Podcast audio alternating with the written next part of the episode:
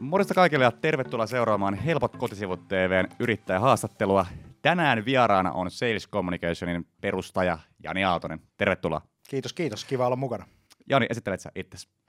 Joo, mä oon tosiaan Jani Aaltonen, Sales Communications on firma. Me ollaan HubSpot-kumppaneita ollut semmoinen seitsemän vuotta ja tehty inbound-markkinoinnista, digitaalisia transformaatioita, verkkosivustoja, älykkäitä verkkosivustoja koitetaan tehdä. Ja, ja tota, yrittäjätarinaa takana 17 vuotta noin niin kuin virallisesti. Mä haluan heti aloittaa yhdestä blogista, missä tota, sanot tämmöisen lauseen, kun yrittäjä on ihminen, joka voi pahoin 10 minuuttia työsopimuksen kirjoittamisen jälkeen, niin puhutaan tästä. Joo, se on tota, en tiedä missä yhteydessä se semmoinen tota, aivopieru pääsi, mutta, mutta kyllä mä kun mä mietin niin sitä omaa uraa ja omaa elämää, niin, niin mä oon aina toiminut yrittäjämäisesti. Nythän mä en osaa sanoa sitten, että miten joku toinen toimii, mutta mut se miten mä oon toiminut on se, että et, et on mä sitten palkkasuhteessa, työsuhteessa tai, tai, tai yrittäjänä, niin, niin, niin kyllä mä oon niin tehnyt sitä, mitä mä olen halunnut. Ja siitä se, niin se koko homma kumpuaa. Ja jos, jos joutuu tilanteeseen, jossa ää, sun kädet on sidottu ja sä joudut toteuttaa jonkun toisen unelmaa, niin voi tulla vähän paha olo. Ja se on semmoinen ehkä semmoinen, mä tiedän missä geeneissä se tulee, tai, tai missä, ehkä se on jonkin mielenlaatuun laatuun tota, liittyvä kuvio, mutta, mutta kyllä mä nyt ainakin yrittäjänä on aina ollut semmoinen, että et, et pitää nähdä niin kuin mahdollisuuksia ja mennä niitä kohde, kohden, vaikka kukaan muu ei näkisikään. Ja se, se on semmoinen niin kuin tila, tai, tai tämän, tämän tyyppinen juttu, että et kun mä aloitin oman yrittäjäurani äh, kymmenenvuotiaana tyyliin myymällä tota, kommunistisen puolueen äh, tiedonantajalehteä Lahdessa. Mä sain 20, 20 markkaa per semmoinen, semmoinen tota, pinkka, minkä mä jaoin sitten. Aika absurdia, mutta, mutta näin siinä kuitenkin kävi. Vuosi oli 80 kolme muistaakseni. Ja, ja, ja tota, sitten mä tajusin, että hei, tähän on mageeta, että mä saan just niin paljon fyrkkaa kuin mä tarvin. 20 markkaa 10-vuotiaille pojalle oli iso raha, ja kun Mikki ja Aku tietokonepeli maksoi 120 markkaa, niin mä tiesin, että munhan ei tarvitse tehdä mitään muuta kuin jakaa viisi punttia tiedonantajalehteen, niin mä voin käydä ärkioskilta hakea itselleni Nintendon Mikki ja Aku elektroniikkapeli, ja näin tapahtui. Toi on, toi on siis se, mitä mä aina, aina pyrin selvittämään näissä, on nimenomaan just toi, että et näkyykö se siellä lapsena jo. Mulla mul siis itsellä, mä tunnistan ton, mitä, mistä bloggasit, niin toi, toi, toi sama lause, ja, ja tota, sanotaan näin, että on muutaman kerran tullut irtisanottua ehkä jopa ekana päivänä. Et kaiken kaikkiaan kolme tuntia on ollut ehkä sellainen tota, nopein. Että se, mitä sä sanoit aikaisemmin, että sä oot aina ollut paikassa, missä haluat olla periaatteessa, niin mä oon ehkä epäonnistunut siinä, kun oon yrittänyt mennä muiden juttujen mukaan, että menee vaan tuonne töihin ja tollasta, niin en ole ihan onnistunut. Mutta jos vertaa niin kuin tota, mitä sanoit äsken, niin mun, mun nuoruuteen, niin mä en, mä en tiedä, olis mä ollut ton tyyppinen silloin, silloin junnuna, koska mä niin kuin löysin yhdeksänvuotiaana tietokonepeli, missä periaatteessa siis pääsin tekemään tota, ja aina halusin, että mulla oli jengi, ja se liidas sitä, ja kasvatti semmoista verkostoa siinä, että pystyi pärjäämään siinä pelissä ja kaikkea tuommoista, niin jos mietitään nyt tota sun lapsuutta, niin sulla oli, sulla oli toi juttu, niin miten, miten niin kuin vähän vanhemmaksi, kun sä tulit vaikka 15-vuotiaaksi, niin miten, niin kuin, miten, miten tota, toi näky sun? No, siis mä oon aina tehnyt töitä. Musta semmoinen, niin kuin, ja mä edelleen niin kuin tiedän omasta elämästä ja uskon siihen, että vaan tekemisen kautta syntyy tuloksia. Ja sit, koska siihen DNAhan on, tämmöisen yrittäjä DNAhan, mikä mulle on niin kuin siunautunut, niin, niin, niin, niin siinä on hirveä tekemisen meininki. Et, et mä en niin kuin kauheasti pohdi, että mä pohdin niin kuin joitain asioita – voi pohtia kyllä tietysti paljonkin, jos on isoja hankkeita, koska tyhmää tehdä isoja riskisiä juttuja, koska, koska kun panokset kovenee, niin, niin riski kasvaa koko ajan. Niin, niin, niin tota, mutta kyllä mä uskon siihen niin kuin tekemiseen, ja kyllä mua on niin kuin ohjannut vahva semmoinen do-henkisyys. Ensin tehdään, sitten katsotaan, millaisia tuloksia on tullut, sitten analysoidaan tulokset, ja sitten tehdään lisää, ja poistetaan hyvin nopeasti ne, mitkä ei toimi. Et kyllä mäkin olen ollut tilanteessa, jossa, jossa mä oon huomannut, että nyt tuli tehty väärä valinta, ja kyllä mä oon aika äkkiä lähtenyt sitten sit tilanteesta niin pois. Mutta jos meet elämässä siihen, mihin uskot sillä hetkellä ja se tuntuu susta hyvältä, niin hirveän harva epäonnistuu sitten siinä loppupeleissä, koska sieltä tulee into, palo ja tekeminen ja, ja, ja se on niin kuin kauhean hyvä toiminnallisuus, koska jos sulla ei ole sitä, niin on vaikea olla paikasta, missä, jos sulla ei ole niin intoa tehdä. Mä tiedän se joka kerta, kun mä yritän lenkkeillä jos mulle into on lenkkeillä, niin tulee hyvin lyhyt lenkki ja hirveän vähän, vähän kertaa. Mutta mut, mut sitten jos mä tiedän jostain, mistä mä tykkään, mä tykkään tällä hetkellä, siis mä oon aina kiehtonut kanssa tietokoneohjelmat, niin ja jos mä saan uuden tietokoneohjelman tai, tai jonkun applikaation, niin se on kauhean mielenkiintoista. Mun saattaa mennä neljä tuntia vaan selvittää siihen, että mitä tämä toimii, mikä tässä on niin filosofia. Ja sitten jos siinä on mulle jotain merkitystä, niin, niin okei, hyvä, jatketaan sen kanssa. Mutta jos siinä ei ole mitään merkitystä, niin hei, hienoa. Se neljä tuntia oli hyvin käytetty aikaa, koska nyt mä tiedän, mikä toimii, mikä ei toimi. Mutta kyllä mä sitä tekemisen paloa, että kyllä kaikki, niin kuin, ketä mä tiedän – jotka on, on pitkään ollut yrittäjiä ja on menestynytkin siinä jo, jollain tasolla, niin, niin ovat tehneet hyvin paljon töitä. Et joku on, mä en tiedä kuka sen on sanonut, mutta musta se on niinku hieno lause, on se, että, että tota, yrittäjä on semmoinen, joka tienaa paljon, tekee enemmän töitä ja tienaa paljon vähemmän, johtuen juuri siitä niin kuin tekemisen palosta. Et jos palkkatöissä selvii niin kuin kahdeksalla tunnilla, niin yrittäjä on 24, 7, 3, 6, 5. Olitko sellainen, että kuvitellaan vaikka, että, että toi, miten sun yrittäjyys lähti, niin olitko heti sellainen, joka niin kuin myi, myi, myi, tai silleen, että, että olitko, olitko aktiivinen siinä hommassa? Kyllä mä olin tosi aktiivinen myy. Mä, mä, mä tykkäsin aina siitä, ja mä tykkäsin siitä, kun, siitä onnistumisen tunteesta, että että että mä muistan, kun mä Lahdessa, jossa, josta mä kotoisin, niin tota, siellä oli tämmöiset tota, seurakuntajuhlat Lahden suurhallissa joskus 80-luvun alussa, ja, ja mä olin partiossa silloin, ja ja tota, meillä oli sitten semmoiset nakkivuorot, että me mentiin, mentiin tota kahvilaan. Siinä oli semmoisia tota, mitä näin, asuntovaunuja, joista oli tehty kahviloita. Ja mä tykkäsin olla siinä kassalla, ottaa rahaa, laittaa sinne kassaan. Ja mä tykkäsin siitä tunteesta, kun siihen tulee asiakas. Sitten se sanoi, mä kysyn siltä, että mitä sulle saisi olla. Se sanoi mulle yksi kahvi ja mä kysyn sille, että otatko munkin kanssa. Ja sitten kun se sanoi, joo, kyllä mä otan, niin, niin sitten kun mä sain myytyä sille kahvi ja munkin. Enkä mä siitä mitään tienannut, se oli vapaaehtoistyötä ja se oli, se oli tosi mukavaa, mutta mä jäin siihen, tai mä tiedän, tunnekoukkuun niin kuin siinä siinä tilanteessa ja sit, kyllä mä oon niinku tykännyt siinä. Mun ura on semmoinen, että mä olin ravintolassa duunissa niinku hyvin pitkään hyvin pitkään tota, tarjoilijana ja baarimikkona ja, ja kävin sitten siellä kokki, kokkihommissakin vähän aikaa, mutta mut se ei ollut mun juttu, koska siinä ei nähnyt ihmisiä. Ja sitten se ihmisten kanssa niinku oleminen se myyntiduuni, jota mä en tavallaan sinällään kokenut myyntityöksi, niin, niin, niin oli mulle kyllä semmoinen niin iso juttu. Ja nyt sitten jos ajattelee sitä yrittäjäaihetta, niin tätä mä oon koittanut monelle ihmiselle sanoa, jotka menee yrittäjäksi. Niin yrittäjän ensisijainen työ on myyntityö.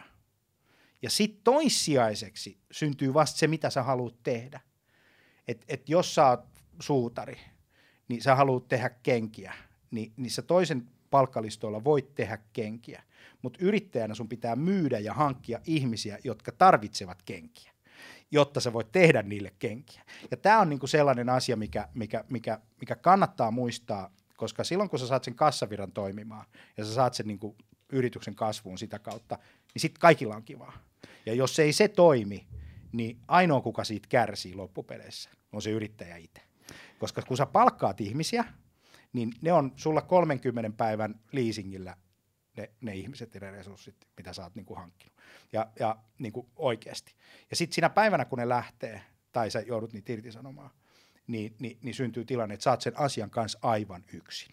Eli se, se, se kassavirrasta huolen pitäminen on tärkein asia ja se myyntityö on tärkein asia, koska, koska jos et sä tykkää olla ihmisten kanssa, jos et sä tykkää myyntityöstä, niin on hirveän vaikea hankkia luottamusta, asiakassuhteita – ja, ja, ja luottamussuhteita, johon se liiketoiminta sitten kuitenkin perustuu. Myytiin mitä tahansa. Ja mä tiedän, että aina tulee niitä ihmisiä, jotka on niin omituisella alalla, että se ei koske niitä. Joo, mä ymmärrän, jossa, jossa tota, myyt jotakin, missä sulla on viisi asiakasta maailmassa ja sä tunnet ne kaikki, Ni, niin siinä tilanteessa. Mutta mut me tavalliset ihmiset, joita kuitenkin on enemmän – kuin, kuin niitä toisia, niin ollaan tässä niin kuin, tavallaan niin kuin, tulojen ja menojen värisessä puristuksessa niin kuin jatkuvalla syötöllä. Siis mitä sä tuossa selitit, niin sä puhut musta. siis siinä mielessä, että, että mulla puuttuu toi myyntiominaisuus niin kuin ihan, ihan kokonaan. Et se esimerkiksi millä tavalla mä saan, tai on saanut kaikki asiakkaat on sillä, että mä oon ollut somessa aktiivinen esimerkiksi just laittanut videoklippejä tai jotain podcasteja ja tuommoista. Sitten mulla on kysytty, että voitko tehdä mulle. Ja mä oon vielä toistaiseksi pysynyt silleen just just hengissä, että että tuolla tavalla tulee niin kuin, tarpeeksi silleen, niin kuin, rahaa, että just pärjää, mutta nyt niin kuin, nyt musta tuntuu, että on ehkä muuttumassa, koska kun on enemmän siirtynyt tänne podcast-maailmaan, tää on niin inne tällä hetkellä muutenkin, ja, ja itse just vaikka miettii omaa brändämistä jossain LinkedInissä, niin mä vähän niin kuin brändään itteni semmoisessa, niin kuin, että mä teen niitä ja näytän, kun mä teen niitä, niin tota, en nyt ole ihan varma vielä, mutta mä voisin kuvitella, että kohta alan myymään. Et mulla on tulossa niin tuossa ens, ensi viikolla ekaa kertaa, että mä, mä tuotan jollekin toiselle podcastin, niin mä varmaan, jos, mä, niin kuin, jos se menee hyvin ja, ja tykkään siitä, niin uskon, että saattaa muuttua, mutta mikä sulla on, kun sulla, sulla on selkeästi toi, että, että sä olit niin kuin, vähän niin kuin synnynäinen myyjä ja sit tykkäät siitä tunteesta, kun sen saa. Mulla on päinvastainen, siinä vaiheessa, kun pitää sitä rahaa pyytää, se on, mulle niin kuin, se on niin iso ongelma, että mä tykkään tietysti myydä unelmia, mä tykkään myydä niin kuin sen idean, mutta sitten se rahapuoli on se vaikein.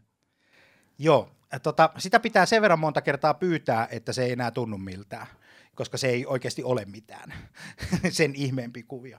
Tota, sähän teet myyntityötä. Siis tämän päivän myyntityötä on olla aktiivinen sosiaalisessa mediassa. Tämän päivän myyntityötä, ja, ja, ja ajattele, kun me oltiin siinä tilanteessa joskus, kun Fajakin, joka aloitti, teki myyntityötä joskus 70-luvulla ovelta ovelle kirjakauppiana. Se se vasta rankkaa puuhaa oli. Ei meillä ole sellaista rankkaa puuhaa ollenkaan. Me tehdään yksi podcast ja meillä on 300 ihmistä katsomassa sitä ja kuuntelemassa sitä. Niin. Ja, ja, ja, ja sit sä oot samalla niin todistanut sen, mitä sä teet. Sä oot samalla antanut samplen, näytteen, eikö niin? Mm. Ja sieltä joku kiinnostuu. Ja jos sä muistat mainita niin kuin aina tasaisin väliajoin, että hei mä teen näitä, jos sua kiinnostaa, niin laita mulle viesti. Kyllä. Ja sitten kun sä sitä jaksat tarpeeksi hokea, niin yksi, kaksi sulle, sulle alkaa seuraamaan ihmiset, jotka on kiinnostuneita – jos sun targetti on niin kuin kunnossa, eli tavallaan sun sisältö ja se kohderyhmä kohtaa, niin ei siinä voi mitään muuta kuin onnistua, koska sieltä tulee niitä ihmisiä, jotka se heimo alkaa elämään siellä ja pikkuhiljaa alkaa tulemaan sieltä. Ja sehän on tämän päivän parasta myyntityötä. Että et sä niin näytät, että tätä mä osaan, tätä mä teen. Mm. Ja ja tota, sitä kautta alkaa syntyä niin kuin se heimo. Mä oon monelle ihmiselle sanonut, jotka opiskelevat, Haaga Helian kanssa tehty jonkun verran yhteistyötä ja ollut, siellä puhumassa op- opiskelijoille. Mä oon sanonut, että te olette täällä neljä vuotta tässä koulussa, tai mitä kukakin nyt on, mutta on neljä vuotta, kolme neljä vuotta. Jos sä aloitat day one blogin, ja sä kerrot siinä, että moi nimi on Jani, mä oon laskentatoimen opiskelija, ja mä opiskelen kolme vuotta, ja sen jälkeen musta tulee tota, kandi, tai mikä musta nyt tuleekaan ja mä kerron tämän neljä vuotta, mitä mä oon oppinut. Mm. Ja mä kirjoitan kaikki mun koulutyöt sinne blogiin, ja mä pohdin sitä, mä teen videopost, po, niin kuin, niin kuin lähetyksiä siinä. Ja sitten sille päivänä, kun mulla tulee tota, niin kuin työtarve, niin mä valitsen, kenelle mä menen töihin. Kyllä. Koska sä laitat vain ainoastaan ihmisille tai yrityksiin, jossa sä haluat, sä valitset silloin, koska sulla on sitä kontenttia niin paljon, mm. niin sä laitat ihmisille niin kuin sen, että hei, tsekka mun blogi, jos tämä kiinnostaa, siellä on hirveä päivä matskuu, se kumuloituu neljän vuoden aikana, niin arvaa kuka saa sen duunin. Se, joka on neljä vuotta dokumentoinut sitä kuviota, vai se ihminen, jonka LinkedInissä ei ole kuvaa, kaksi kaveria, äiti on toinen ja tyttöystävä, jos ajatellaan miespuolista henkilöä, niin, niin, niin, ja, ja, ja sitten silloin CV, että se on ollut joskus, joskus tehnyt jotakin vähäisen, mutta siinä ei ole mitään tietoa siitä, että mikä on ammatillinen pätevyys. Parhaimmassa tapauksessa headhunterit tai scouterit, jotka hakee hyviä ihmisiä, niin, niin skannaa netistä koko ajan. Ja ne benchmarkkaa, ne bookmarkkaa, ne tilaa sut, ja sitten ne, ne oppii tuntee sut. Ja tämä mediakäyttö, mitä me tässäkin tehdään nyt, niin tätä voi kuunnella korvakuulokkeilla, tätä voi katsoa videolla, ja tällä tavalla, niin, niin tämä on hirveän henkilökohtainen niin kuin media. Podcastit on loistavia niin kuin myyntitilaisuuksia. Kuka myyntimies pääsee asiakkaan kanssa kuntosalille? Kuka myyntimies pääsee asiakkaan kanssa lauantai-aamu kävelylle? Korvanappeihin. Kertoa tarinaa. Mm. Niin ei, ei, ei kukaan. Mutta nyt meillä on nämä kanavat, joita me kannattaa käyttää ja hyvät käyttää, ja niiden vaan maine ja peitto kasvaa.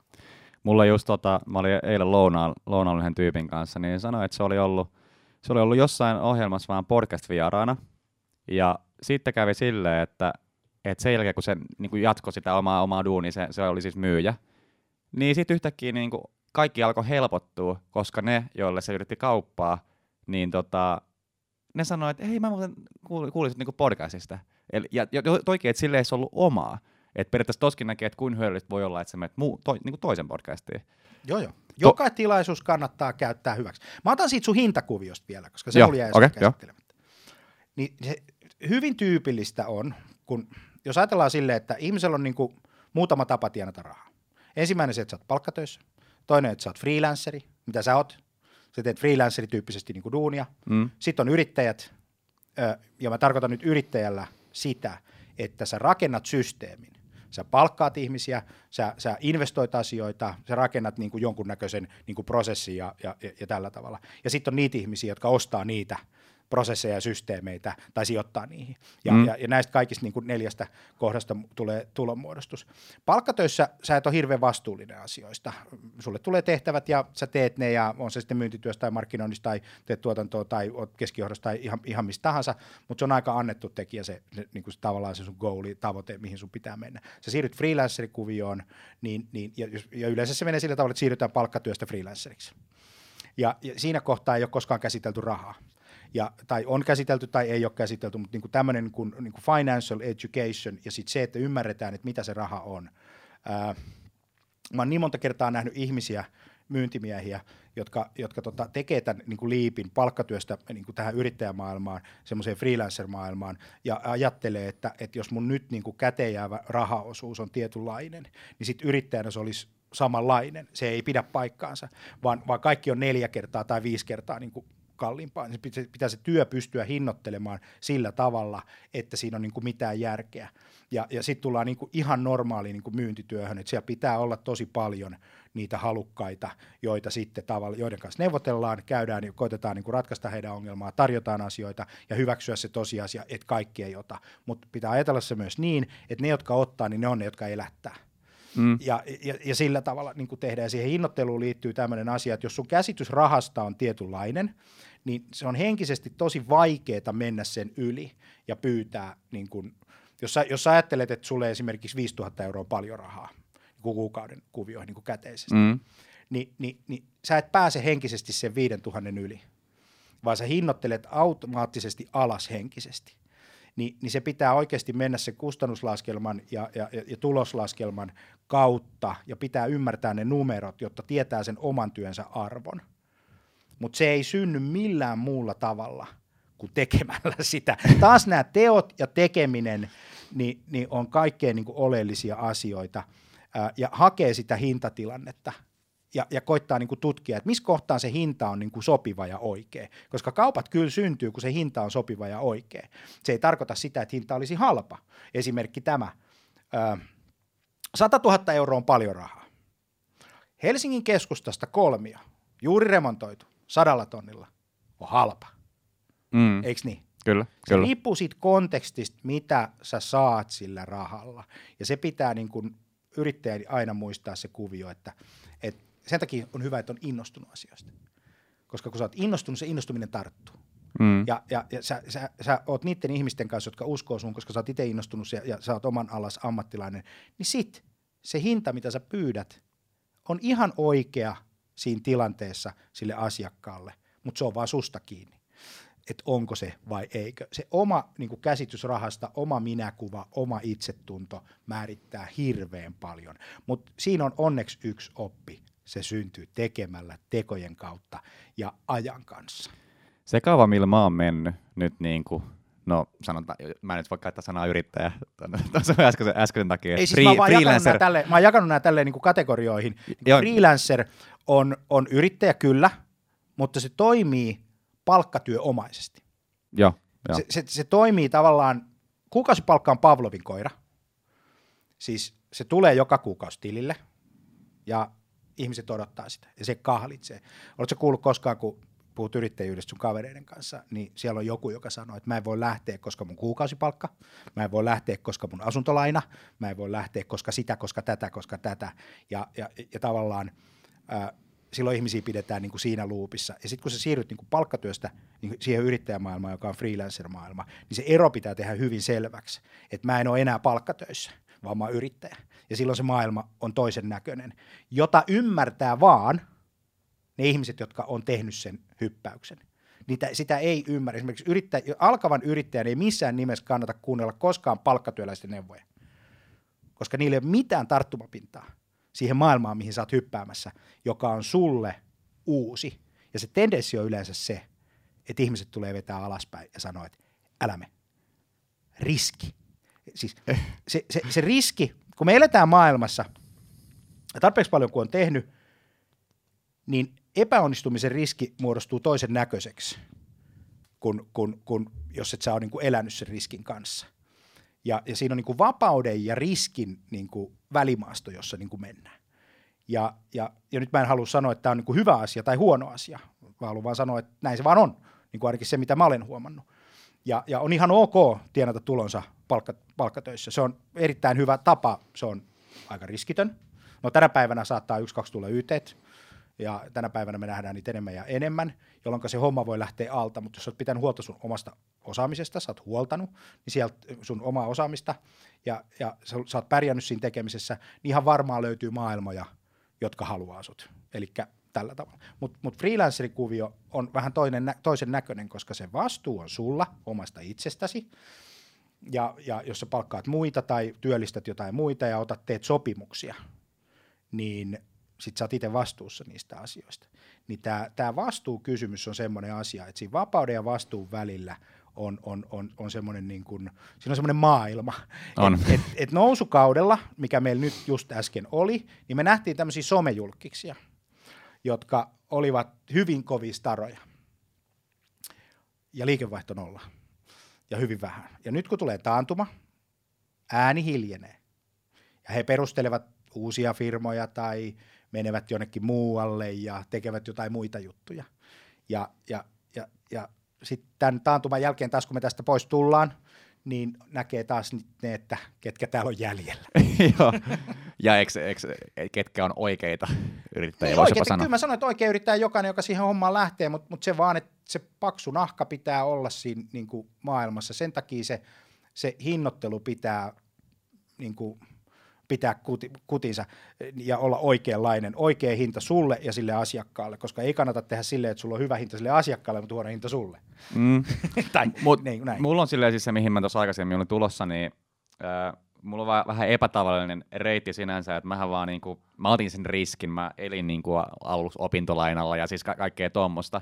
Mutta se, mitä mä aloin tekemään, mä aloin tekemään asioita, mitä mä en ollut vielä tehnyt niin mun, mun käsitys itsestäni oli, että mulla ei ollut vielä arvoa siinä. Niin mä teen aluksi ilmatteeksi. Että esimerkiksi kuvitellaan vaikka, mä aloitin äh, salibändin kuuluttamisesta, eli mä olin se mikki kädessä siellä juontamassa tätä, niin ottelutapahtumaa. Mä olin aluksi nolla euroa. Seuraavalla kaudella 80, nyt, nyt on jo jollekin 200, että silleen niin kuin periaatteessa vuodessa 0-80 siis peli, sit, sit niin kuin melkein yli tuplasin suunnilleen hinnan. Mutta toihan on ihan mahtavaa, noinhan se toimii, koska sä oot valmis tekemään töitä. Mm. Valmis tekemään töitä. Hirveän harva on valmis tekemään töitä ilmaiseksi. Ja kun sä teet esimerkiksi tuotekehitystä yrityksessä, sä oot yrittäjä ja sä tuot uutta tavaraa markkinoille, niin kukaan ei maksa siitä työstä. Niin, niin. Sun on pakko tehdä se työ ilmaiseksi, jotta syntyy jotakin arvoa tai jotakin näin. Ja sen takia asiakas on paras tuotekehittäjä. Mm jotta, se, jotta siinä on niin kuin vähänkään niin kuin, niin kuin arvoa. Mutta tämä työn tekeminen, koska sitten se on luottamuksen mittari myös. Eli hirveän paljon tapahtuu tätä. Ihmiset valitsevat, mitä ne haluaa tehdä. Sitten ne on valmis kantaa sen riskin, että hei, mä haluan nyt vaikka valokuvaajaksi. Mä haluan olla hyvä valokuvaaja. Sitten sä hankit valokuvauskeikkoja. Sä käyt kuvaa sukulaisten ristiäisiä ja ö, häitä ja kaiken näköisiä niin tapahtumia, nuorisoseuroja, eikö niin, että lätkäjengiä kuvailee ja tällä tavalla. Ja, ja, ja sitten kun sä saat sen luottamuksen, ne tykkää susta ja toteaa, että hei, tämä tyyppi ottaa hyviä kuvia, tekee hyviä videoita, niin tota, nyt me tarvitaan sitä, soitetaan sille. Ja sitten kun ne soittaa, niin sitten sä voit sanoa, että hei, hyvä juttu, että kyllä mä oon tulossa, nyt te ei sovi, mutta mulla on tämmöinen hinta, jos on sulle ok, niin tehdään. Sitten niitä juttuja ilmaiseksi, mitkä kehittää sua ja sä opit samalla, saat feedbackia toiminnasta, siinä on niin low riski, ja sit sä onnistut. Mutta se, mikä erottaa niin kun tavalliset ihmiset ja yrittäjät, on se valtava halu tehdä ilmastotyötä, kärsimättä siitä, jonkunnäköistä oman tunnon tuskaa tai, tai, tai tämmöistä velkaluuppia, että, että nyt kun mä teen sulle ilmasta työtä, niin nyt saat mulle velkaa jotain. Kun se oikeastaan se, mitä sieltä tulee, on se oppi. Mm. Ja kun pitkää aikaa tekee, niin syntyy vielä luottamuskin kaiken lisäksi. Ja luottamus, se se on valuuttaa tässä niin kuin bisneksen tekemisessä ja yrittäjämaailmassa, koska se hinta, mitä ihmiset loppupeleissä maksaa, niin se on suora korrelaatio siihen, paljonko ne luottaa ja kuinka vähän ne kokee riskiä tehdäkseen sun kanssa duunia. Ja jos sä oot sen todistanut, niin tavallaan se payoffi tulee myöhemmin. Mutta me eletään maailmassa, jossa mä postaan Instagramin kuva ja mun pitää heti saada 100 000 tykkäystä. Ja jos mä en saa, niin mä oon jotenkin epäonnistunut tässä kuviossa. Ja kun se ei mene niin, kun sun pitää postata niin kuin tuhat kuvaa, tai, tai sun pitää tehdä niin kuin sosiaalisessa mediassa, sun pitää olla joka päivä siellä, vuoden, kunnes joku sanoo, että hei, aika hyviä juttuja, tulisit se tänne. Ja sit sä tiedät, luottamus on syntynyt. Ja siellä on hirveän paljon ihmisiä, jotka katsoo ja kuuntelee – niille ei ole tällä hetkellä ostoikkuna auki. Ne ei pysty tekemään, ne ei pysty kysyä. Ne arvostaa, ne sanoo, hei mä aloin seuraa mielenkiintoista tyyppiä. Siinä päivänä, kun heidän elämässä tai heidän bisneksestä tai jossakin maailmassa tulee epäjatkuvuuskohta, ja ne tarvii sen valokuvaajan, ne tarvii sen, ja sä oot siellä top of mindissa, niin ainakin sä pääset siihen tilanteeseen, että ne kysyy sut mukaan siihen tarjouskilpailuun. Ja sit sä oot jo voittanut. Joka kerta, kun puhelin soi, Jani, tulisit sä, voisitaanko me keskustella, niin sä tiedät, että jes, tämä toimii, silloin arvo, siellä on joku, joka arvostaa ja välittää. Tuosta tulee ihan mieleen, siis toi, jos miettii tuota salibändikuvioa, niin se lähti kuuluttamisesta. Sitten tota, äh, siellä oli pelissä katsomassa tämmöinen kaveri, joka teki sitä niin kuin se teki seitsemällä jengillä. Niin kuin, se oli suunnilleen mun mielestä salibändin lajin ainut, joka teki niin kuin monelle jengille tuota, vähän niin kuin yrittäjänä. Se, se oli itse asiassa myös freelancermainen ehkä niin kuin enemmän. Ja tota, sitten siinä kävi silleen, että, että me sit, niin kuin päädyttiin tutustumaan, mä kävin tuuraamassa sitä pari peliä ja sitten me, sit me päädyttiin niin kuin, ää, perustaa yhteinen, yhteinen firma siinä. Ja tota, sitten siinä niin kuin yhden, yhden asiakkuuden kanssa se laajentui niin kuin videopuoleen, että niillä oli semmoinen, semmoinen kuin Tiikeri TV, eli teki niin kuin salibändiin liittyviä videoita sinne, että ne oli, ne oli tehnyt oikeastaan maalikoisista ehkä pari jotain haastattelua, ja sitten me otettiin niin kuin haltuun se. Niin siinäkin se oli, se oli niin kuin nolla euroa diili suunnilleen, ja tota, eihän mä niinku, mä olin fine asian kanssa, koska mä en, mä en ollut tehnyt videoita, mä en, niinku, mä en osannut mitään ja sit mä en tiennyt, mikä se mun tuote on, kun mä en tiedä vielä, millaisia videoita mä teen tai osaan tehdä. Mutta sitten mitä, mitä kävi, niin siinä oli kuitenkin niinku, siinä oli yleisö valmiina, eli ne fanit, pelaajat, jotka katto, niin ja periaatteessa sain annettuun näyttöjä sen seuran takia, koska niillä oli niinku yleisö, että vaikka se oli ilman, niin mä opin samalla, ja sitten mä sain just sit palautetta, ja, ja kehityin, ja sitten niinku, tota, sain kuitenkin eh, siis sellaista näyttöä, että, että mä voisin mennä seuraavaan, että hei, hei, hei et kiinnostaa teistä tämmöinen, että mä oon tehnyt tämmöistä. Ja sitten tota, mitä se, mihin se johti, niin päätin, päätin perustaa vielä oman semmoisen kanavan, niin kuin noita liittyviä juttuja. Niin yksi kausi, niin seuraavalla kaudella mua kysytään tota, sekä salibändiliigan että divarin, äh, että kiinnostaa tulla te, niin tekemään tällaista viikko, viikkojuttua. Ja niissä mä pääsin neuvotteluihin, ja tois kävi silleen, että, että niiden piti saada yksi diili läpi. Ja mulla oli niinku diili silleen, että jos ne, jos ne saa maaliin yhden, että ne saa videoikeudet, niin sitten mä tuun tekemään niille. Valitettavasti ne hävisi sen, niin sitten se meni siinä. Ja sitten tämä tota, toinen juttu, niin mä en ollut siihen diiliin tyytyväinen, mitä ne olisi ollut valmiit niinku, maksaa. Mutta mut se, että mä pääsin tuohon tilanteeseen, että ne kysyi multa, niin mä olin, mä olin todella yllättynyt, että se kävi noin nopeasti. Mutta se lähti siitä, että mä, mä tein eka jollekin ilmatteeksi opet, opettelin ja sitten jatkoin sitä samaa juttua niin kuin koko sen kauden. Ja, ja tota. Näin se menee. Hei, asiakkaat ei halua ajatuksia ja filosofioita ja teorioita, ne haluaa tekoja. Ne ostaa jotain konkreettista asiaa. Ja silloin kun ne tietää, että täällä on tekijä, niin ne ottaa sen tekijän maailma on täynnä mielipiteitä, kuin asiat pitäisi tehdä, maailma on täynnä suunnitelmia, jotka ei koskaan toteudu, maailma on paljon niin kuin, puhetta riittää maailmaan, ja, ja näin, mutta, mutta vaan tekojen kautta syntyy ne tulokset oikeasti, ja tekijät on aina, koska siis se on ihan selvä juttu, yritykset myy palveluita, joilla aiheutetaan jotakin, ja me halutaan ostaa niitä, eikö niin? Jos mä haluan niin kuin kotiin siivoja, niin mä haluan, että koti on siisti, enkä mä halua mitään ideoita siitä, miten se pitäisi siivota. Mm. Siis mä haluan se, että jos, mä, jos mä tilaan videon, jos mä tilaan yritysvideon esimerkiksi, niin mä haluan sen videon lopputuotteen, että se on äärimmäisen hyvä. En mä ole kiinnostunut siitä, että et, et, et, et miten se on rakennettu tai miten se pitäisi ja onko se kaikkien taiteen sääntöjen mukaan tehty ja onko se oikein tehty. Se on oikein silloin tehty, kun se vastaa siihen briefiin ja sitten se vastaa siihen, että ihmiset katsoo sitä. Ja ne on niin kuin mielenkiintoisia juttuja. Ja näissä kaikissa videotuotannoissa ja podcasteissa ja kaikissa tämän tyyppisissä ja oikeastaan myynnissä yleensäkin, niin, niin, niin ne tekijät hirveän harvoin itse päättää, mikä on merkityksellistä. Ne luulee päättävänsä. Mutta loppupeleissä kyllä asiakkaat on ne, jotka sitten sen valitsee, että et kenet ne niinku ostaa. Et tietysti ammattitaitoon kuuluu sit se, että on tekijöitä, jotka aina tekee priimaa ja aina toimii. Mm, se, se, mm. sit on niinku, eikö, eikö näin, mutta mut, mut kyllä niinku, osa tuntee asiakkaansa, osa ei tunne asiakkaitaan ja, ja tällä tavalla. Mutta kyllä se tekeminen, niin sitä mä painotan niinku aina. Jos miettii, tota, kun puhuttiin aikaisemmin just siitä, että, että erottelit se freelancerilla ja tuollaista, vaikka mä oon niinku semmoinen, niin musta tuntuu, että mä yritän vähän niin kuin kasvattaa tätä podcast-juttua just sillä, että ensinnäkin mä teen itse näitä aktiivisesti, mutta se, että et tota, mulla siis kävi tälle, oli, oli tämmöinen verkostoitumistapaaminen, niin kuin oltiin raflas syömässä ja, ja tota, kerro, kerroin vaan jollekin, mitä mä duunaan, ja sitten sekin sanoi, että sitäkin kiinnostaa niin toi podcast-homma, ja sitten se on niin B2B-myyjä, ja sitten siinä kävi yhtäkkiä silleen, että se vaatii yhteyttä, että et hei, että tota, mulla olisi tämmöinen tyyppi, jota kiinnostaisi podcastia, että haluatko, haluatko niin tehdä, että haluatko tehdä muille. Ja siitä periaatteessa lähti toi, toi niinku rakentuu. Ja nykyään se on mun, mun, meillä on se, niinku sen kanssa diili, että jos se homma mulle asiakkaan, niin sitten se ottaa niinku siitä siivoa ja sitten mä, mä hoidan sen tekemisen. Että tolleen, saa nähdä mihin tämä johtaa, mutta aika tolle puolen vahingosta saan vähän niin kuin myyjän. tai silleen, että...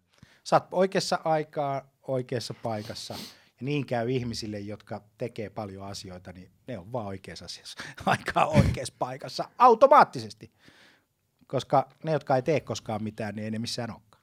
Niin ja siis toi, tossa, tossa niin isossa roolissa toi verkostoituminen nimenomaan, että mä oon nähnyt ihan äärettömän tärkeänä tonne, että et kun mä oon LinkedInissä aktiivinen, niin sit sitä kautta tulee kutsuja erilaisiin juttuihin siellä, tai muut saattaa laittaa postauksia, että hei, tämmöinen tapahtuma haluaisi tulla. Mä niin pyrin mennä kaikki, jotka on kiinnostavia.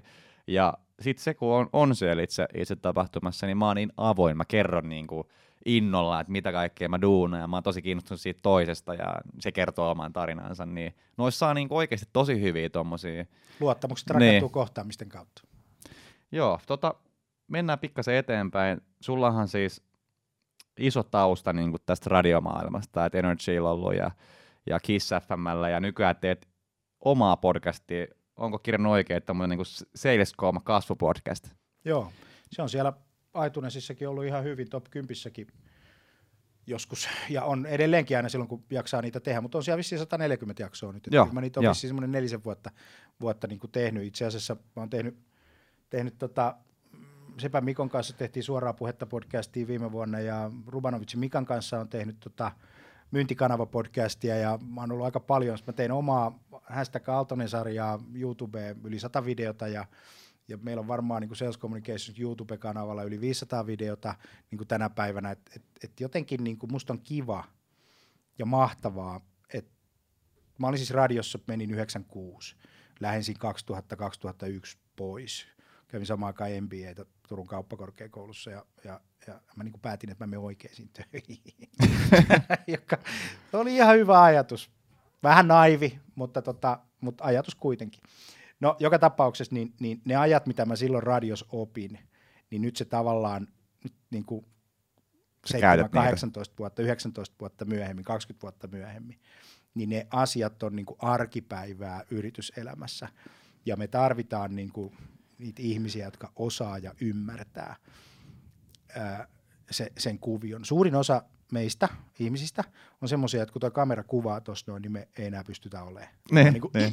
miltä mä näytän, apua, joo, mitä tapahtuu, joo, joo. sanoinko mä nyt oikein, mitä jos mä en osaa sanoa oikein ja jotain tämän tyyppistä, niin kyllä se, niin kuin se kuusi vuotta siinä bisneksessä niin kuin opetti hirveän paljon.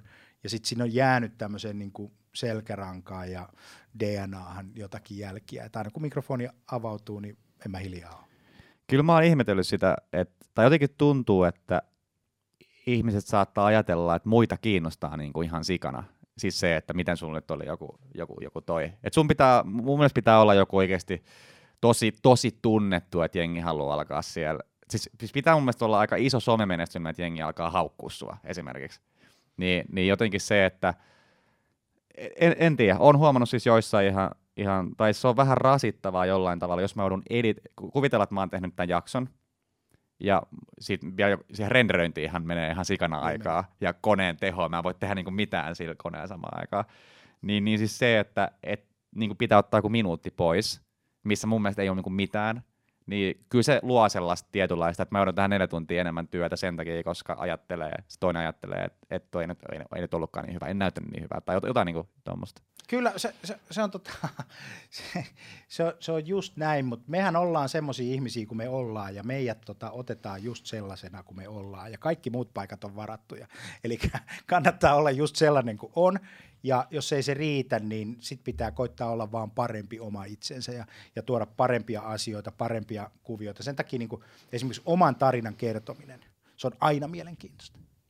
Jos me otetaan esimerkiksi sellainen harjoitus, että otetaan 20 ihmistä huoneeseen ja sitten tehdään sellainen juttu, että 15 minuuttia niin käykää keskustelemassa kaikkien kanssa ja esitelkää ittenne, kertokaa mistä tykkäätte ää, ja, ja tota, ää, mikä on sun pahin pelkotila ja joku tämän tyyppinen harjoitus. Ja. Niin se on kaikille hirveän vaikeaa puhua sitä omaa tarinaa. Ja ne oikein kehtaa ja mitä mä nyt sanon. Mutta aina kun sä törmäät siihen toiseen ihmiseen, niin se haluaa kuulla susta. Mm. Se haluaa tutustua suhun, se haluaa kuulla, se haluaa kuulla sun tarinan, vaikka se kestäisi vain 30 sekuntia tai 45 sekuntia.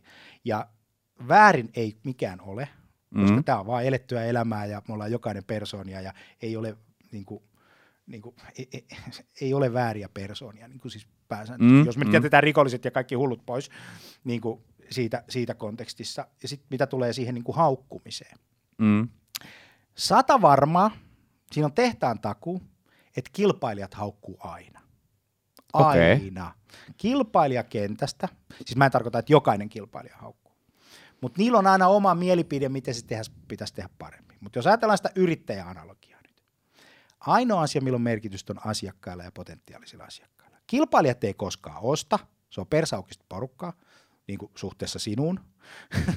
ne eivät tule pyytämään sun palveluksia. Niiden mielipide on tasan nolla. Aivan tasan nolla. Ihmiset, jotka yrittää vetää sua alas, niin, niin pää pitää sulkea niillä kommenteilla.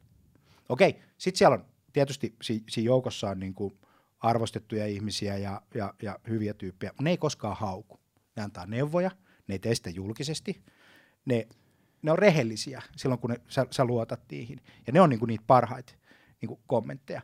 Ja naapurille ei ole väliä, tyttöystävän kavereille ei ole väliä, no on niillä vähän väliä, mutta, mutta ei, ei sinällään niinku bisneksen kannalta, mutta oikeastaan ainoa asia on se, että mitä ne asiakkaat on siitä mieltä. Ja kaikkein pahinta on se, ne ei ole mitään mieltä. Ne ei välitä, sä et näy, sä et kuulu, sun tarina ei resonoi, ne ei niinku, niitä ei kiinnosta. Ja se on se lähtökohta, mistä pitää lähteä. Ja kaikin, niinku, kun mielipiteet on maailma niinku täys, mm. Niin sit voi sanoa, että tee itse parempi. niin. Kun siellä on se do, siellä on se tekeminen aina. Mene ja tee. Koska sitten taas, jos sä oot tehnyt jotakin, ja teet podcast-sarjaa, jollain on joku mielipide siitä, hieno, me tekee parempi. Mm. Käytä se aika ilmaiseksi, käytä se, käytä se kaikki niin kuin suunnittelu, kanna se riski, ota vastuu, buukkaa vieraat, rakenna se, niin kuin se teema ja tee parempi. Ja, ja kuka määrittää, että se on parempi? Ne. On ne asiakkaat, ne on ne katsojat, se on se yleisö, joka aina määrittää, että se on hyvä. Maailma on täynnä oikein kirjoittavia kirjailijoita, jotka kirjoittaa täydellistä tekstiä, ja se on aina oikein. Nolla myynti. Mm. Sitten on olemassa niin kuin best-selling authors, nämä, nämä, jotka myy, paitsi että ne on hyviä, ne kirjoittaa hirveän hyvin, mutta ne osaa tehdä juttuja, jotka myy, ja ne on äärimmäisen hyviä. Ja mä oon ruvennut itse, jos ajattelee tämmöisiä niin kirjailijoista, muuten sankaritarinoita, tai tämmöisiä niin hyviä, niin mä fanitan Jari Tervoa pirun paljon. Se on kova sälli. Se kirjoittaa, mä en ole kyllä lukenut se kirjoja, Okay. En yhtään, mä ostin sen loirikirjan, mutta tota, mä vaan fanitan sitä, koska se on ammattilainen ja se myy. Ja se tekee niin kuin, niitä juttuja, jotka, jotka on. Ja sitten on Mr. Nobody, jota mä en tunne tietenkään, enkä hänen nimeään tiedä, joka ei sitten niin kuin myy. Mm. Juha Vuorinen, joka kirjoitti sen, mikä tämä nyt on tämä, tämä tota, musta se on niin kuin hyvä esimerkki siitä kaverista, joka myy paljon kirjoja. Mutta, mutta, mutta eihän se päässyt niin kuin mun muistin mukaan edes kirjaliiton jäseneksi, koska ne kirjat ei ollut siellä niin kuin kauhean hyviä, mutta hän niin kuin myi niitä niin, niin, niin tota, niitä mä oon kyllä lukenut joskus lomalukemisena, mutta, mutta siis, siis pointti vaan on se, että et, et yleisö päättää ja ei kannata antaa ihmisten, jolla on mielipide, joka on vain subjektiivinen näkemys siitä todellisuudessa perustuen siihen omaan niin kuin maailmaan. Ja vähänkin, jos on silleen, että, että jos toinen valokuvaaja arvostelee toisen töitä, niin se on, siinä on aina se oma linssi päällä ja se ei ole kauhean hyvä, koska mm. se olisi varmaa, tai näyttelijä näyttel, niin kuin arvostelee toisen näyttelijän duunia, se on niin kuin absurdia, koska se toinen ei varmaan saanut sitä roolia, ja sen takia se toinen on niin kuin huono. Ja, ja sen takia hyvät näyttelijät muuten aina kehu toisia. Ja, ja, ja, ja, ja sitten ammattilaiset aina kehu toisia mahtava suoritus, todella hienoa, koska ne tietää sen, että joku päivä se on he itse siinä. Mm. Ja sitten se on semmoista aika mielenköyhyyttä lähteä nyt ketään arvostelemaan, kun sä et koskaan tiedä, että mikä oli lähtötilanne, mikä oli taustat, mitä haettiin, ja toisten bisnesten arvosteleminen on, on, on, on toinen kanssa semmoinen systeemi, että jos, jos, jos joku pyörittää vaikka 10 miljoonaa liikevaihtoa, ja, ja, ja sitten itse on niinku just miettimässä, niin kuin yrittäjäksi lähtemistä ja toinen on tehnyt sitä 10 vuotta tai 20 tai 30 vuotta tai on ollut pitkä niin kuin tämmöinen niin kuin perheyhtiö niin kuin tilanne, niin sit, sillä, niin kuin, sillä mielipiteellä ei nyt kauhean väliä ole sitä. Mm. että anna tulla vaan ja, ja sitten se saattaa myös olla sitä semmoista niin kuin oman mielen jäsentämistä. Että se, niin kuin se puhuja, kertoja, jäsentää sitä omaa maailmaansa todeksi niin kuin livenä ja samalla kun hän puhuu, niin hän myös ymmärtää asioita. Niin sitten siinä on sellainenkin juttu, että ehkä toiset korostuu toiset sisään ja elämä jatkuu huomenna taas.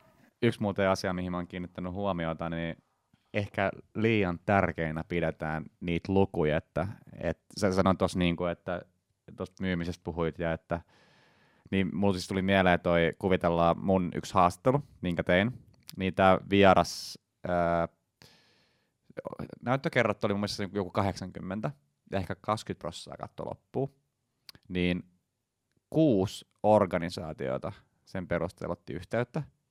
Mä en, mä en ole ihan varma, kuinka monta kauppaa siitä sai, mutta niin kuin, kuitenkin aika hyvällä niin kuin prosentilla periaatteessa, kuin, kuin vähän oikeasti katto sen, niin, niin, niin kuin sen avulla sai, sai tommosia. Ja sitten sen lisäksi sen nykyiset asiakkaat, ne on antanut palautetta, että hei, tosi hyvä, että, niinku, että vielä enemmän arvostan sua. Ja yksi, niinku, joka san, lait, just pari päivää sitten kuulin niinku, yhden kommentin kanssa, että, että, että kuuluu niinku sun kohderyhmään, mutta niinku ton takia, että, että siitä tulee niinku asiakas. Eli periaatteessa mm. potentiaalisesti seitsemän asiakasta niinku sai, vaikka se määrä oli tosi pieni. Mutta se näissä pitkissä podcasteissa on se juttu, että se sitten joka katsoo, se saa niinku susta tunnin materiaalia. Se suunnilleen tuntee sut yhden, yhden takia, että se on niinku asia, asia, mihin mä oon kiinnittänyt huomiota, että tosi paljon niinku, jengi saa katsoa, että tosi feili niinku vaikka nämä haastelut, mutta mä katson sitä, että mitä nämä on saanut aikaiseksi ja millä prosentilla.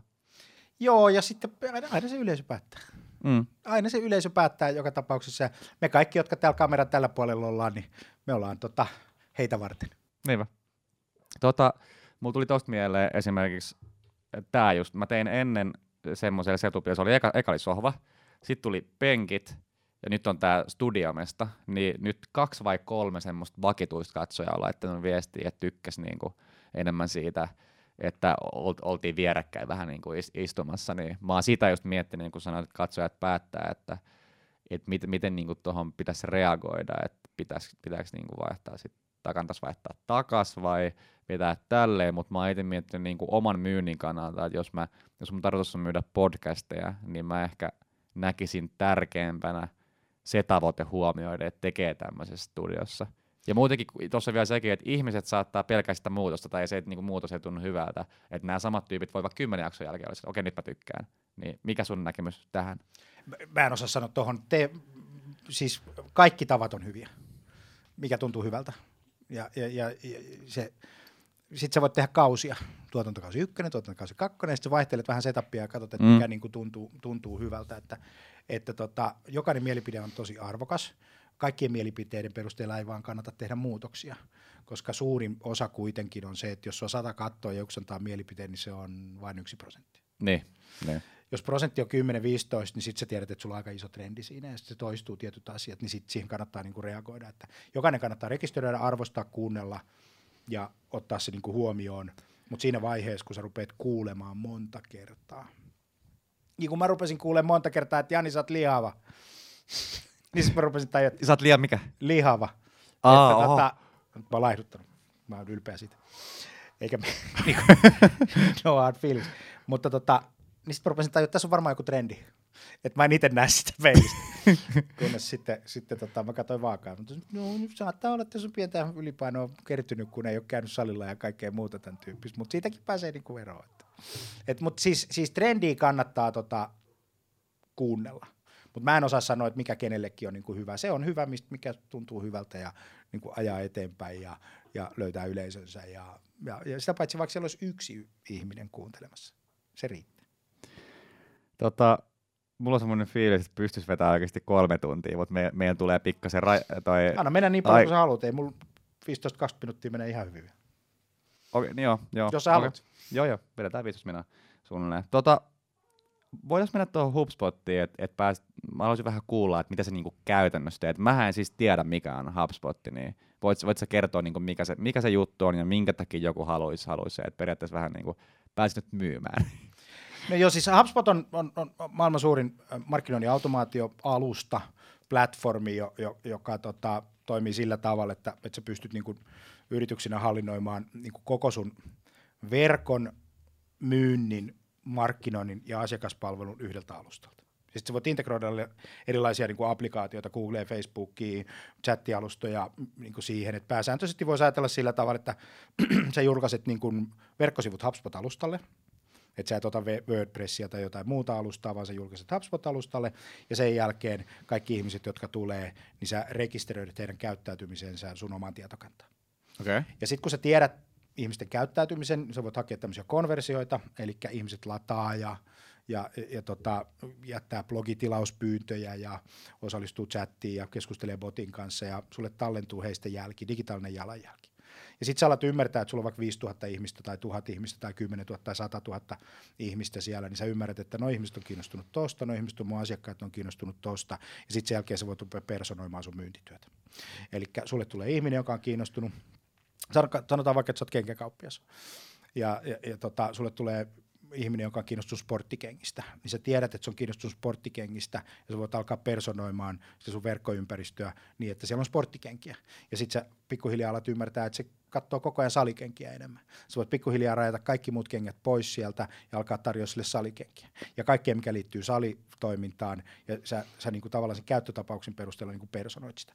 Et se on niin kuin dataohjattua markkinointia, jota sä pystyt automatisoimaan, ja sitten siellä on pikkasen tekoälyä, joka, joka helpottaa sit sitä niin kuin liidikvalifiointia ja tämän El- tyyppistä. Eli siis pystyykö periaatteessa toi, toi tyyppi, joka tulee si- sivuille katsoa niitä kenkiä, niin toinen, no kaksi kyssäriä.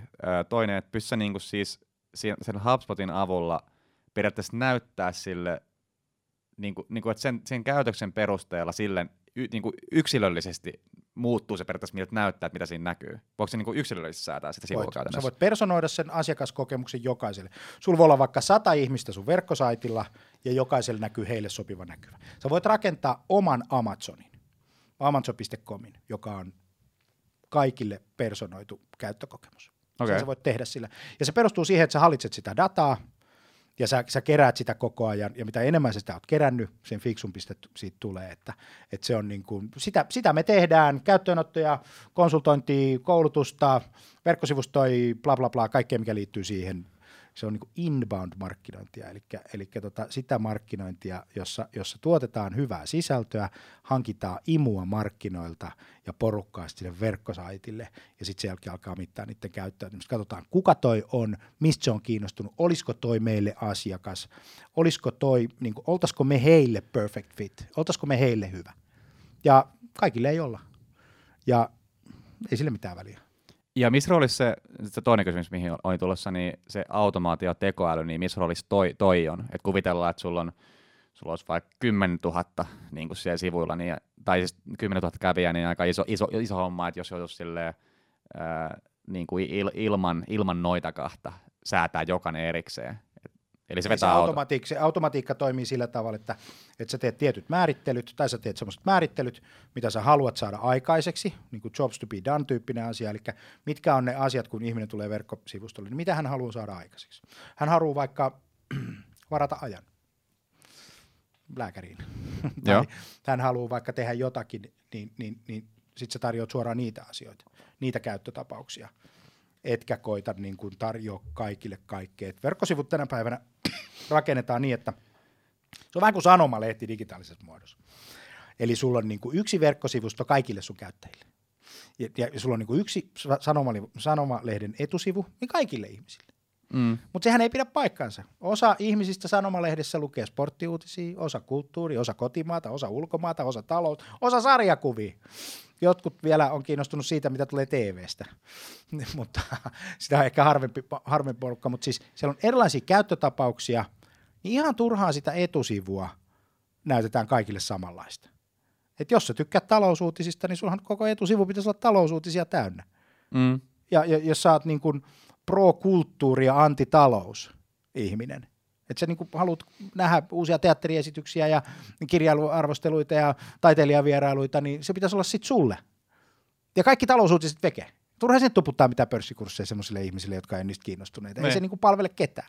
Ja sitä kautta niin kuin pystytään niin kuin personoimaan. Ja, ja me uskotaan siihen, että tota, maailma on dataohjattu, automaattinen asiakaskokemus niin kuin pitkässä juoksussa. Ja ne brändit voittaa ja ne, ne, ne niin kuin yritykset voittaa, jotka pystyy palvelemaan asiakkaita digitaalisessa ympäristössä.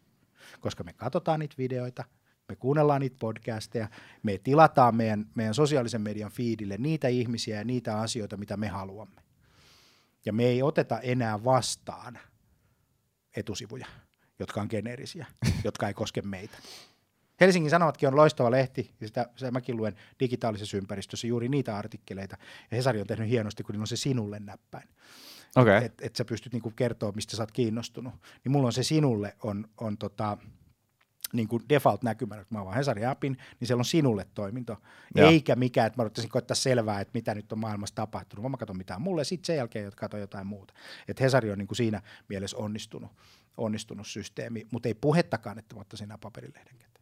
Minkälaisille toimijoille te niinku eniten olette vaikka saanut? Kyllä se on näitä? B2B-palveluorganisaatiot, niin saattaa olla kyllä kuluttajaliiketoimintaakin, mutta ohjelmistoyritykset, konsulttiyritykset, asianajotoimistot, pankit, tämän tyyppiset niin kuin, yritykset, jotka myy niin kuin, pääsääntöisesti B2B-ympäristössä. Se toimii siellä aika hyvin. Kuluttaja, kuluttajabisnes on, on, on, on, on myös mukana ja on tulossa vahvasti ja e-commerce tulee koko ajan. Suomalaiset verkkokauppiaat tarvitsisivat vähän älyä siihen tekemiseen. Ne elää vielä hyvin transaktiopohjaisessa maailmassa, jossa, jossa haetaan trafiikkiä verkkosivuille ja koitetaan saada kauppa. Ja sieltä puuttuu tietokanta-ajattelu ja sieltä puuttuu niin kuin älykkyys niin kuin aika pitkälti vielä tänä päivänä, jopa isoilta verkkokaupoilta. Et jos, jos, jos ottaa tota, vaikka Stockmanin verkkokaupan esimerkiksi, en jaksa sitä stokkaa, mutta otetaan nyt, niin kaikki tietää, kaikki tietää, mistä on kysymys, niin eihän se personoidu mitenkään, että jos sä oot, niin kuin, jos sä oot pienten lasten vanhempi mies, niin sulle näytetään nuorten naisten käsilaukkuja, niin, niin, niin kyllä se niin kuin aika kaukaa se personointi on. Toinen kuvio, kun sä menet Amazoniin, niin sulle näytetään heti sitä, mi, mitä sä oot niin kuin ostanut, mistä sä oot ollut kiinnostunut. Ne tuntee, tietää ja ne pyrkii palvelemaan sua. Sen takia ne menestyy. Kuinka paljon sä oot tuommoisiin verkkokauppoihin saanut, saanut tätä HubSpottia? Onko teillä niinku, onko siinä ominaisuus? On, et on niinku ominaisuus. verk- joo. Verkkokauppa toimii erittäin hyvin integroituna ja, ja, ja, ja, ja, ja tällä tavalla. Se on vaan se, että Suomessa ne investoinnit on vielä aika pieniä. Mennään aika pienellä. Ja, ja tota, mutta ne verkkokaupat, jotka personoi, musta Gigantti on niin yksi hyvä esimerkki suomalaisista verkkokaupoista, jotka on pystynyt rakentamaan koko asiakasprosessin. Siis, siis ta- tavaran löytämisestä kotiin kuljetukseen, palautejärjestelmään, rahoitukseen, kaikkeen niin kuin oikeastaan aika kitkattomasti. Se, se toimii niin kuin todella, todella hienosti. Me ei olla siinä prosessissa ollut mukana, eikä siellä niin kuin, tietääkseni HubSpotti pyöri, mutta, mutta, tota, mutta se personointi on ehkä tätä päivää. Ja HubSpot on niin kuin yksi ratkaisu siihen. Se on, maailma on täynnä hienoja ratkaisuja, että et, et, tavallaan ihan sama kuin ollaan face-to-face live-tilanteessa asiakkaan kanssa, niin jos yrität myydä jotakin, niin sähän yrität myydä sille asiakkaalle oleellisia asioita. Sä et yritä tuputtaa sille mitään, mistä se ei ole kiinnostunut.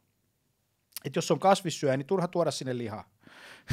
se ei niin kuin mene, vaikka sun menus olisi, vaan sä koetat myydä parasta mahdollista kasvisruokaa mahdollisimman hyvällä katteella niin, että se on mahdollisimman tyytyväinen, että se tulee uudestaan. Sama mm. asia toimii digitaalisessa ympäristössä.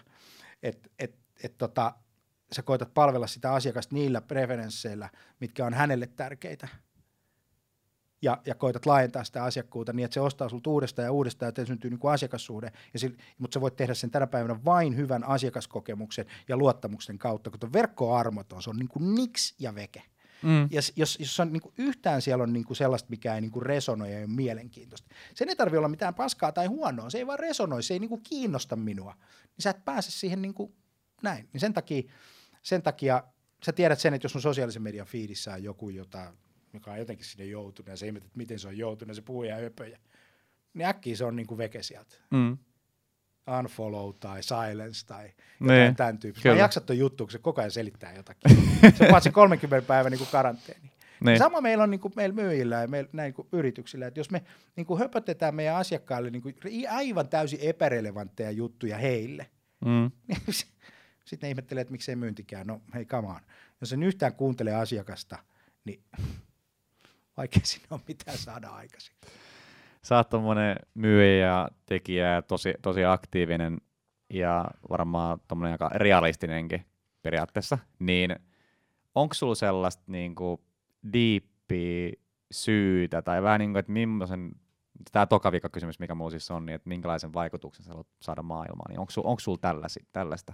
Mä haluaisin saada ihmiset innostumaan äh, asioista, niin kuin, tässä on niin kuin monta puolta, että ketä, ketä tota, asiakkaat tietysti mä saada innostumaan niistä jutuista, omat työntekijät ja meidän henkilökunnan, niin, niin no sitten ei paljon tarvitse tehdä, ne on tosi innostuneita, innostuneita et, et, mä koitan luoda heille semmoisen niin turvallisen ympäristön tehdä duunia, mä oon aika arvojohdettu tänä päivänä itsekin, että et meillä on niin kuin itsellä kolme arvoa, kolme arvoa, brave, pro ja respect. Me ollaan tosi ylpeitä, me ollaan tosi ammattilaisia, mutta me kunnioitetaan muita. Niin se, se on ehkä meidän niin kuin DNAssa niin kuin, niin kuin yrit, yrityksenä. Ja sitä respektiä ja sitä arvostusta ja sitä pro-meininkiä, niin sitä mä haluan niin kuin maailmaan tuoda enemmän. Ja sitten se niin kuin tekemisten kautta. Sitten jos ajatellaan mulla lapsia, niin mä haluan, että niistä tulee itsenäisiä ihmisiä, jotka pystyy tekemään itsenäisiä päätöksiä.